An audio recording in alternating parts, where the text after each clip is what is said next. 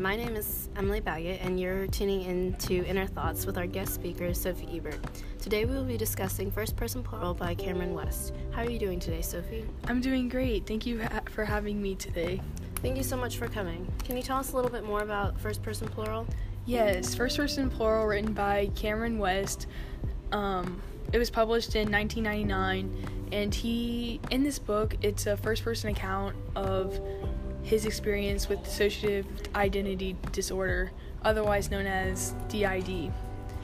Um, at the beginning of the story, West decides to start off describing his life before DID, showing that he is a normal person like every other, helping the reader connect to him and establish that um, that anyone, even normal people, can get DID.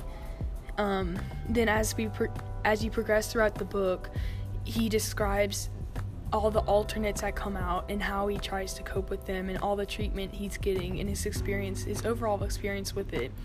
He also describes his home life and how he struggles to be a good father and be a good husband, and um, all the while trying to keep his mental state in check. Um, it's very unreal for him, so he experiences a lot of denial throughout the whole book, but he eventually confronts his denial and per- starts to persevere through. So, after reading this book, do you believe that West has the credibility to be talking about his experiences? Yes, I, I absolutely do. Not only does he have the first person view of DID, but he also has a degree in psychology, giving him both a personal view and a professional view.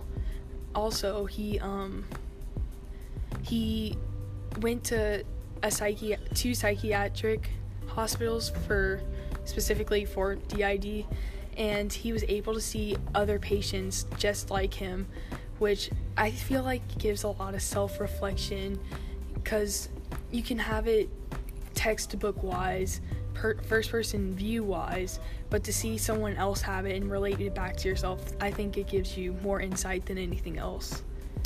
So, what do you think that West's purpose was in writing this book? And do you believe that his writing style helped get that across, or do you think it got in the way of his message? Um, I believe his purpose in writing first person plural was to light to enlighten people on what it's like to have DID. It's a it's a rare disorder. Not many people have it, and so along with that, there's a lot of misconception misconceptions and false stereotypes that are associated with it. And I believe he wants to clear some of these up and um, have out there a more clear view of what it's like to have the disorder and all the experiences that go with it and the treatment that happens um, with it. And I think his writing style um, definitely portrays the message very well. He, um, his writing is very sophisticated yet easy to read, which I think um, also like gives him credibility, but keeps the reader captivated. Um, but in the end, his message was there, but I do not think it was powerful. It I wish it was a little bit more powerful, but I understood what he's trying to get across that people with DID are just like the rest of us, just with more mental stuff going on, and they um, they want a life of normalcy too. So, overall, what do you think that this book has left you with? Um, this book has taught me so much. I have learned so much about DID, and I honestly, I, I, I just, it amazes me what it's really like to have it. I had no idea what, what happens whenever a person has DID, how they handle it, how they cope with it, how they go about their normal life, and it this book really shows how that process is and how you get treatment and what causes DID and all the ups and downs of it. So, overall, it sounds like you got a lot out of this book. Would you recommend it to others? Yes, I would 10 out of 10 recommend this to anyone. It was it it's honestly for anyone who is curious maybe about DID or maybe they're curious about the brain and want to see like an aspect or a, a disorder of the brain. Um, or want just wants a clearer view on what DID is really like.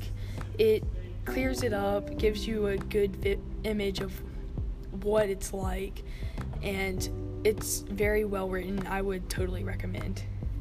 All right. Well, it sounds like a great book, and you definitely have me wanting to read it. Uh, thank you so much for coming today. I think that's all the questions I have for you. Thank you. It, it was it was really fun to talk with you. Well, thank you for tuning in to Inner Thoughts with me today. My name is Emily Baggett, and I'm here with Sophie Ebert today. Come back next time to learn more about your brain.